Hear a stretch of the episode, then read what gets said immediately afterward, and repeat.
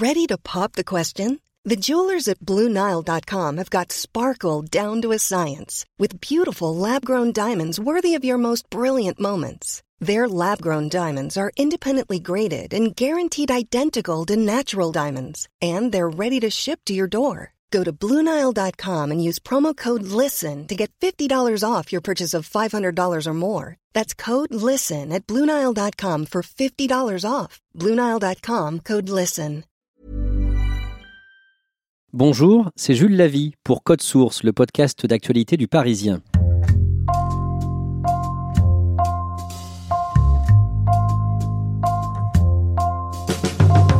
Il boxe dans la catégorie des Mohamed Ali, Mike Tyson ou encore Vladimir Klitschko, celle des poids lourds. Tony Yoka rêve de reconquête.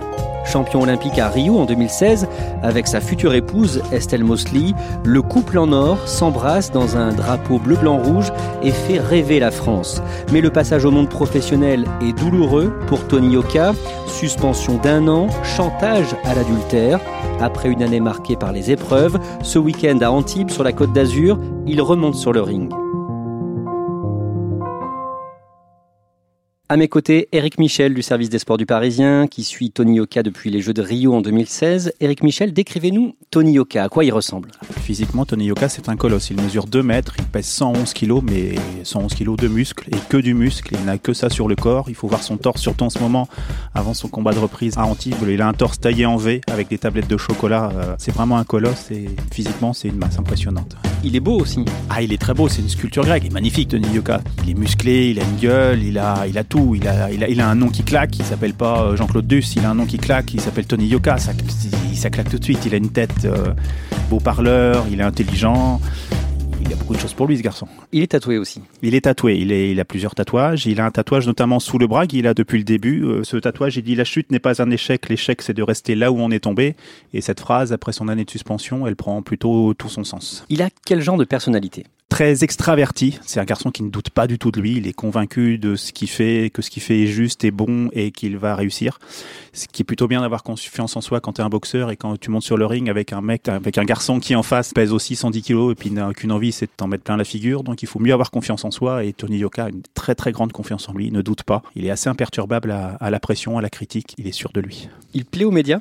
Il plaît aux médias parce qu'il il va toujours dire une phrase sympa. On se reproche toujours aux sportifs d'être plutôt langue de bois et de rien dire. Lui, il va y aller s'il a quelque chose à dire sur sa carrière, sur sa boxe, sur sa vie privée. S'il est en confiance, il va dire ce qu'il pense, il va dire ce qu'il est. C'est ce qu'il fait souvent sur les réseaux sociaux. C'est-à-dire qu'il répond euh, dès qu'on le clash ou dès qu'on le critique, et ben il répond. Ce qui fait aussi le buzz, mais il est très, euh, voilà, il plaît aux médias parce que parce qu'il est cash quoi. Tony Yoka sort d'une année difficile, on, va voir ça ensemble, mais d'abord on va essayer de mieux le connaître. Euh, Il a grandi dans quel milieu? Il est né à Paris en 92, mais il a grandi dans les Yvelines à Chanteloup-les-Vignes. Alors il est issu d'une famille de boxeurs, son père était boxeur, sa sœur est boxeuse, il a un petit frère qui est boxeur et qui est à l'INSEP et qui espère lui aussi faire les Jeux Olympiques. Mais ce qui est rigolo, c'est que son premier choix, c'était pas d'être boxeur, c'était d'être basketteur. À 6-7 ans, son père voulait l'inscrire au club de basket de Chanteloup. Le jour où ils ont voulu y aller, le club était fermé et plein surtout. Il n'y avait plus de place pour les petits gamins. Donc bah, son père lui a dit bon bah tu peux pas faire de basket, viens on va aller faire de la boxe, au moins pendant ce temps-là ça va t'occuper de défouler. Dès qu'il y a de la place au basket, on retourne au basket. Mais il est jamais allé au basket parce que parce que la boxe lui a plu. Son père est de quelle origine? Son père est d'origine zaïroise. Alors son père était présent au fameux combat à Kinshasa de Mohamed Ali au milieu des années 70. Son père était dans le stade de Kinshasa euh, où quand Mohamed Ali a combattu donc euh, forcément quand on quand on vient de là, on est on peut pas y échapper à son destin. Ali, here we go. Ali quickly across the round. Round one, Ali bouncing around, shifting left for right.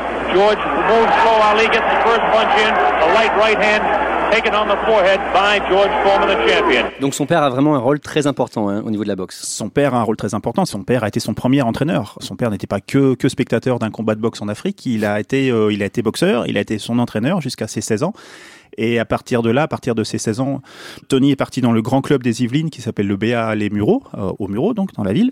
Et il est resté 2-3 ans là-bas avant d'être opéré par le pôle France euh, de la Fédération française. Il est parti à l'INSEP où il a, là, pour le coup, intégré une structure fédérale euh, très importante et il a continué à grandir et à pour l'instant bien grandir, en, en, tout cas au niveau de la boxe. Quel est son style? Très aérien, très puissant, très rapide sur le ring. Il tape très fort. Je suis sûr que les coups, il part très fort. Il crie à chaque fois qu'il donne un coup et, et ça tape fort. Euh, et quand il touche, euh, ça fait très mal. Ah Tony Yoka devient donc champion olympique aux Jeux de Rio euh, en 2016 c'est très rare, euh, un boxeur français champion olympique. Chez les hommes, il n'y a que deux champions olympiques français de boxe vivants. C'est Brahim Asloum, qui a été sacré en 2000 à Sydney. Brahim Asloum, qui fait en ce moment une émission de télé-réalité. Et donc Tony Yoka. Et pour retrouver des champions olympiques français, il faut remonter aux Jeux de 36 en les Jeux de Berlin, où il y a eu deux champions olympiques français, Roger Michelot et Jean Despo. Donc c'est extrêmement rare d'avoir des Français champions olympiques. Chez les dames, il y a eu euh, des boxeuses françaises championnes olympiques? Des noms, il y a une championne olympique française. Elle s'appelle euh, Estelle Mosselli. Et aujourd'hui, elle s'appelle Estelle Yoka Mosselli. Donc c'est donc l'épouse de Tony, ce qui rend l'histoire encore plus belle. C'est le couple en or des Jeux de Rio. Estelle a été championne olympique le vendredi soir. Elle est la première championne olympique française parce que la boxe féminine aux Jeux olympiques, c'est très récent. Ça date de, Londres 4 ans plus tôt. Donc il n'y en a pas d'autres. Et puis Tony est devenu euh, champion olympique le dimanche soir. Tony Yoka est champion olympique Tony Yoka est le premier français à décrocher le titre dans la catégorie reine. Il l'avait dit, il a assumé, il a assuré. À 24 ans, Tony Yoka devient un poids lourd du sport français. C'était la dernière épreuve des Jeux, pile à l'heure où les gens étaient à table, on regardait, on pu regarder les Jeux, et ça a été la plus grosse audience de, la quinzaine olympique pour la France, avec 7 millions de téléspectateurs. Justement, il faut rappeler quand même cette image, hein. on a tous cette image en tête, le couple en or aux, Jeux de Rio, euh, euh, Tony Yoka et Estelle euh, Mosley drapés dans un drapeau français, c'était une image très forte. Ah bah, c'est peut-être même l'image qu'on retient des Jeux, si on en retient une au côté français, c'est celle-là, parce que l'histoire est belle, parce qu'un couple qui allait se marier quelques mois plus tard, qui est champion olympique, quasiment en même temps, au même endroit, j'ai pas ce souvenir et je ne crois pas que ça existe même dans d'autres sports et pour d'autres pays, euh, dans un sport, encore une fois, universel et, très important. Là, il est beaucoup médiatisé dans les semaines qui suivent. Il est très médiatisé, il fait le tour de tous les plateaux, il est sur tous les émissions de jeux de l'époque, parce que tout le monde s'empare de cette histoire. Peut-être que s'il était champion olympique, un dans une plus petite catégorie, s'il n'y avait pas eu son épouse derrière, enfin à côté, peut-être la médiatisation aurait été moins. Et puis il y a son personnage qui aime bien ça, qui aime bien jouer, qui aime bien participer, qui aime bien faire le show, donc forcément ça plaît aux émissions de télé. Une fois décroché euh, cette médaille d'or, quel est le grand objectif de sa carrière? Le grand objectif, c'était à l'époque d'être champion du monde, ça l'est toujours aujourd'hui, c'est d'être champion du monde des poids lourds. Et là encore, on est, c'est comme le titre olympique, on, est chez les très grands, on est chez les Ali, les Klitschko, les Joshua. C'est son objectif. Lui, c'est la catégorie reine. Ah, c'est la catégorie reine. C'est les poids lourds, c'est Rocky. Pour revenir au cinéma, c'est Rocky. Rocky, c'est un poids lourd. C'est la catégorie la plus mythique si vous allez dans la rue, vous demandez aux gens de citer des boxeurs dans l'histoire, ils citeront quasiment à coup sûr des poids lourds. C'est la catégorie de Mike Tyson aussi Mike Tyson, qui n'a pas été champion olympique mais champion du monde. Il a, c'est Mohamed Ali, Foreman, c'est Frazier, c'est hmm. tous ceux qui sont restés sont des poids lourds. Et donc Tony Yoka, son rêve, c'est de devenir le meilleur dans cette catégorie. C'est de devenir le meilleur dans cette catégorie, tout à fait. Et pour y arriver, Tony Yoka décide de prendre un entraîneur très réputé et d'aller s'installer aux États-Unis. Il s'est installé aux États-Unis six mois à peu près après les Jeux. Il a pris un entraîneur qui est très réputé, qui s'appelle Virgil Hunter.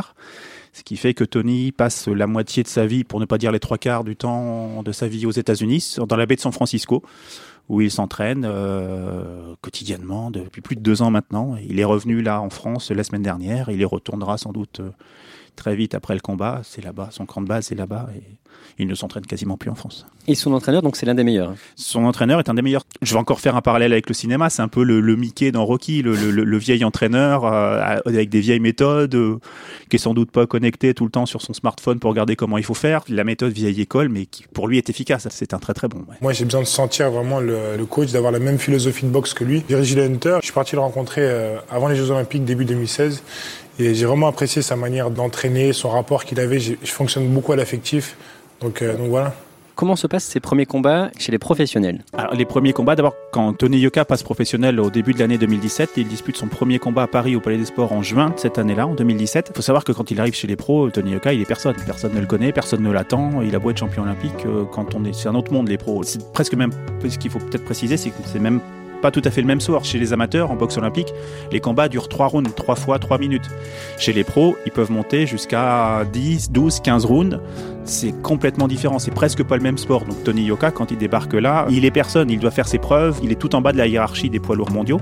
Et donc forcément, il combat des boxeurs de son niveau, pas connus. Je me souviens que le premier ressemblait à un plier de bar euh, au fin fond de... C'était un Américain qui sortait d'un bar du fin fond du Texas ou de je ne sais où, qui était tatoué des pieds à la tête et qui avait rien d'un boxeur. Donc d'ailleurs, il n'a pas montré qu'il était boxeur non plus sur le ring parce qu'il s'est pris un KO dès le deuxième round. Et tous ces combats derrière ont été du même tonneau, plus ou moins accrochés. Et c'est ce qu'on lui reproche aujourd'hui quand euh, c'est qu'il a pas affronté des vrais champions, mais ce qui est normal. Il a commencé tout en bas, donc il peut pas prendre les meilleurs tout de suite. Il faut qu'il monte doucement dans la hiérarchie. En tout cas, dans le monde de la boxe, c'est assez mal perçu ces premiers combats? C'est mal perçu parce que tout le monde lui reproche d'avoir pris le premier venu. Il a choisi un gars dans la rue, tiens, euh, viens boxer contre moi, tu vas gagner un peu d'argent.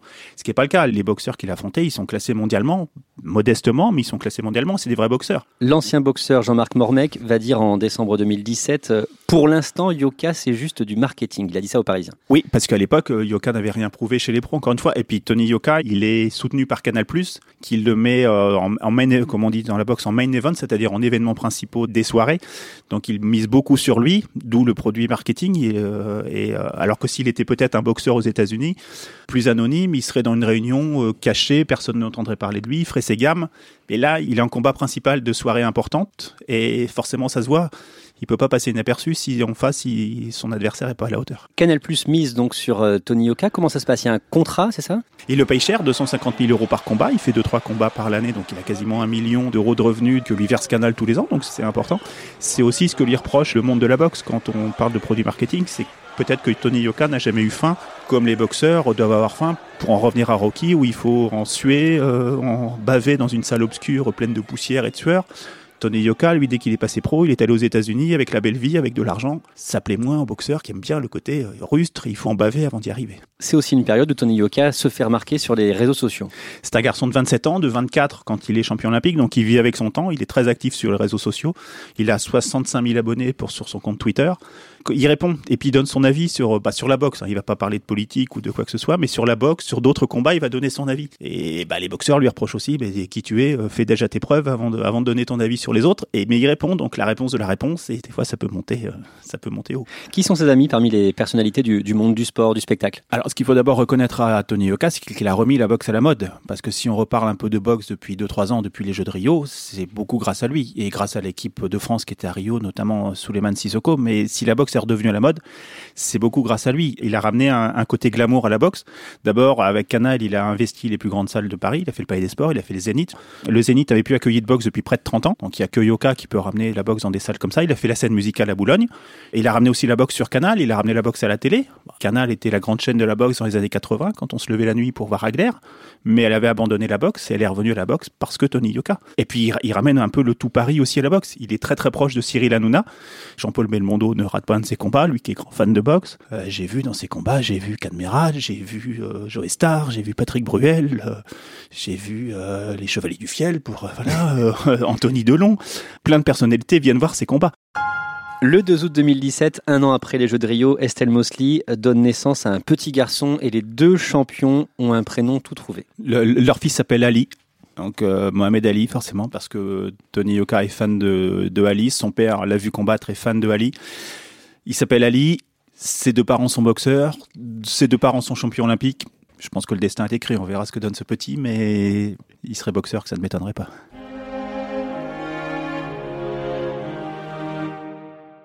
En mars 2018, le poids lourd est suspendu un an, avec sursis, par la Fédération française de boxe. Pourquoi? Tony Yoka a fait une grosse erreur. Il a raté trois contrôles antidopage, ce qu'on appelle des no-shows.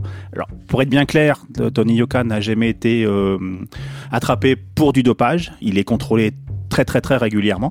Il n'a jamais été contrôlé positif, donc il n'est pas de question de dopage dans cette histoire. C'est juste que Tony Yoka a raté des contrôles. Tous les sportifs qui ont une licence dans un club sont susceptibles d'être contrôlés à n'importe quel moment de la journée il faut qu'ils donnent plusieurs semaines, voire plusieurs mois à l'avance à, la FLD, l'Agence française de lutte contre le dopage, leur programme où ils sont à telle heure, tel jour. Ils peuvent pas changer. Si le soir ils décident d'aller faire une, séance de cinéma avec leur copine, il faut qu'ils le signalent. Tony Yoka a raté trois contrôles. Le premier juste avant les Jeux, il n'a pas signalé où il était. dans sa version, il était en train de rentrer d'un stage à Cuba. Il était, dans l'avion, donc forcément, il n'était pas chez lui pour le contrôle. Le deuxième, c'était après les Jeux, en septembre-octobre 2016. Il était en vacances à l'autre bout du monde. Il profitait de sa nouvelle vie il n'était pas chez lui. Et le, troisième, Il l'a raté quand il a commencé à passer pro, à être en transit avec les États-Unis. Donc il n'était pas non plus chez lui. Ce qu'il faut savoir, c'est que les contrôles, ben, les, euh, les contrôleurs, ils disent pas, on est venu chez vous. Hmm. Attention, euh, le prochain, il faut faire attention, on sera là et au bout de trois, vous êtes sanctionné. Il le sait qu'à la fin des trois, tiens, on est venu les trois fois, vous n'étiez pas là. On le sait quand c'est trop tard. on sait que voilà, une fois que c'est trop tard. C'est Mm. comme si demain vous vous faisiez être sur le permis de conduire, vous perdez trois points à chaque fois, Mm. mais on vous dit pas attention, vous venez d'en perdre trois, euh, faut faire attention à la prochaine. C'est quand vous n'en avez plus sur le, sur le permis, ben, qu'on vous dit euh, c'est trop tard. Que dit-il pour sa défense? Pour le coup, il a toujours assumé, il a dit c'est de la négligence. J'ai pas fait attention, je, je pensais pas me faire contrôler. Je rentrais des Jeux de Rio, j'étais en vacances, j'imaginais pas une seconde comme contrôle. J'étais en stage avec l'équipe de France avant les Jeux, j'imaginais pas comme contrôle. C'est de la négligence. Pour le coup, il a toujours assumé cette erreur. L'erreur de jeunesse, une faute professionnelle si on veut, mais c'est d'abord une erreur. Quelques jours plus tard, toujours en mars 2018, le Parisien révèle qu'il est victime d'une tentative de chantage à l'adultère. Ah oui, selon la loi des séries où tout vous tombe en même temps sur la figure, euh, quelques semaines après ces trois no-shows, il y a deux maîtres chanteurs qui disent l'avoir aperçu dans une chambre d'hôtel, alors c'était en juillet 2017, qui disent l'avoir aperçu tard le soir en bonne compagnie dans une chambre d'hôtel un peu, pas de grand standing dirons-nous, et euh, À Pigalle. à Pigalle. Tard la nuit, ce que lui a toujours nié, il a dit que c'était un rendez-vous professionnel. Et les deux personnes, qui étaient, il y avait une hôtesse d'hôtel et son ami, ont essayé de le faire chanter. Tony Yoka a toujours refusé la moindre négociation. Il lui demandait 30 000 euros. Il lui demandait 30 000 euros. Et au final, les deux maîtres chanteurs ont été condamnés à 10 mois de prison avec sursis et 6 000 euros d'amende. Et dans cette histoire, Tony Yoka est d'abord la victime. Mais malgré tout, cette affaire euh, a un peu écorné son image. Surtout qu'elle est tombée, encore une fois, dans un mauvais contexte. Quelques semaines après les no-shows, les réseaux s'enflamment. Il était dans une chambre d'hôtel tard le soir avec quelqu'un qui n'était pas son épouse. Oui, après, ça tombe dessus, évidemment. Est-ce qu'il est encore avec Estelle Mosley Il est encore avec d- avec Estelle. D'ailleurs, à l'époque, sa réponse était ma femme dans cette histoire de chantage me soutient, c'est tout ce qui compte. Après, les gens disent ce qu'ils veulent sur moi, sur cette affaire.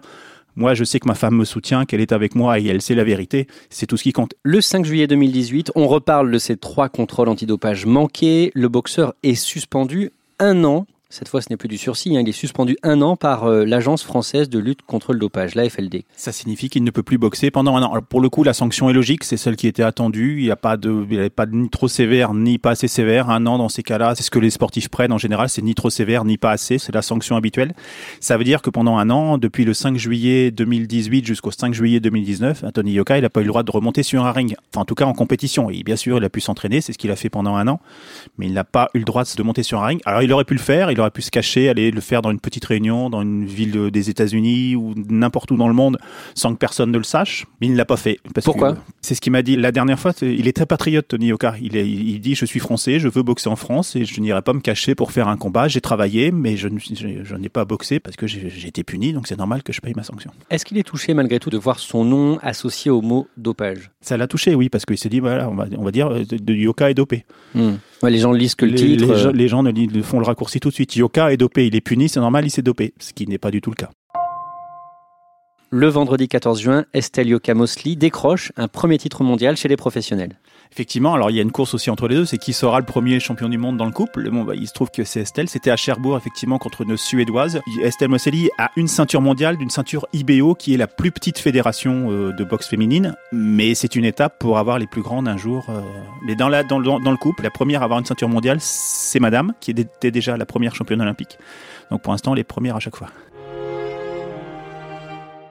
La suspension d'un an de Tony Yoka touche à sa fin. Qu'est-ce qu'il a fait pendant ces longs mois? La suspension a donc duré un an jour pour jour. Alors les premiers mois, d'abord, il, a- digéré, il a essayé de profiter de son fils, qui n'avait qu'un an à l'époque. Il a profité de sa famille, il a profité de ses proches, il est resté en France. Il a commencé à remettre les gants en, octobre 2018 à, l'INSEP à Paris, avec l'équipe de France, pour reprendre un peu le goût de l'effort, hein, puis se remettre, et allez, il faut que je redevienne boxeur un jour.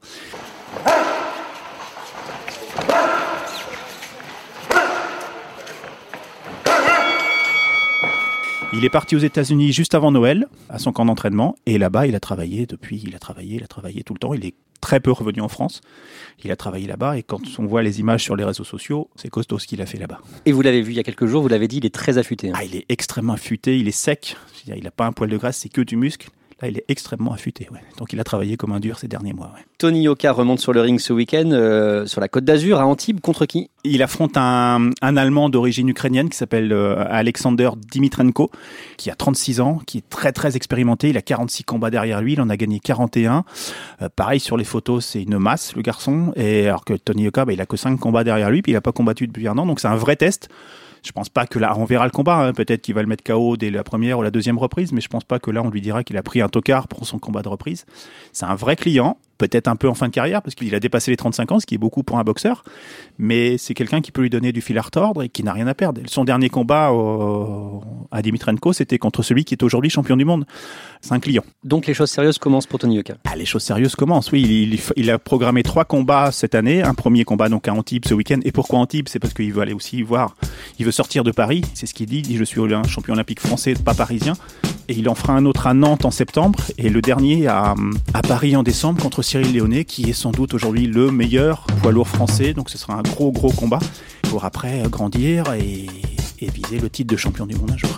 Justement, ce rêve, est-ce qu'il est accessible pour Tony Yoka selon vous? Ah, il est tout à fait accessible. Il aura sa chance. Je pense qu'il y fera une finale mondiale un jour. Est-ce qu'aux États-Unis, dans une grande salle aux États-Unis, dans une grande salle à Paris, à l'Accor Arena, lui, il, il aimerait faire le Stade de France? Est-ce qu'il gagnera ce combat? Euh, Ça dépendra de lui, ça dépendra de qui il aura en face à ce moment-là.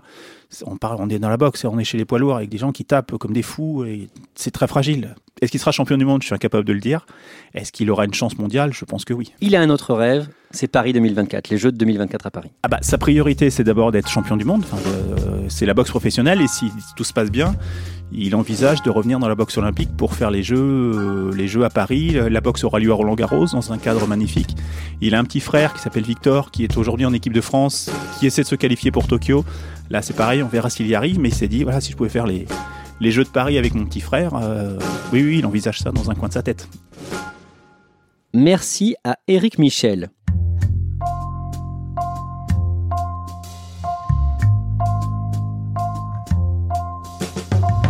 Code Source est le podcast d'actualité du Parisien. Production Jeanne Boézek, réalisation et mixage Benoît Gillon. Tous les épisodes de Code Source sont disponibles sur leparisien.fr, les applications de podcast dédiées et les plateformes comme Deezer et Spotify. Vous pouvez échanger avec nous sur Twitter ou par mail codesource at leparisien.fr.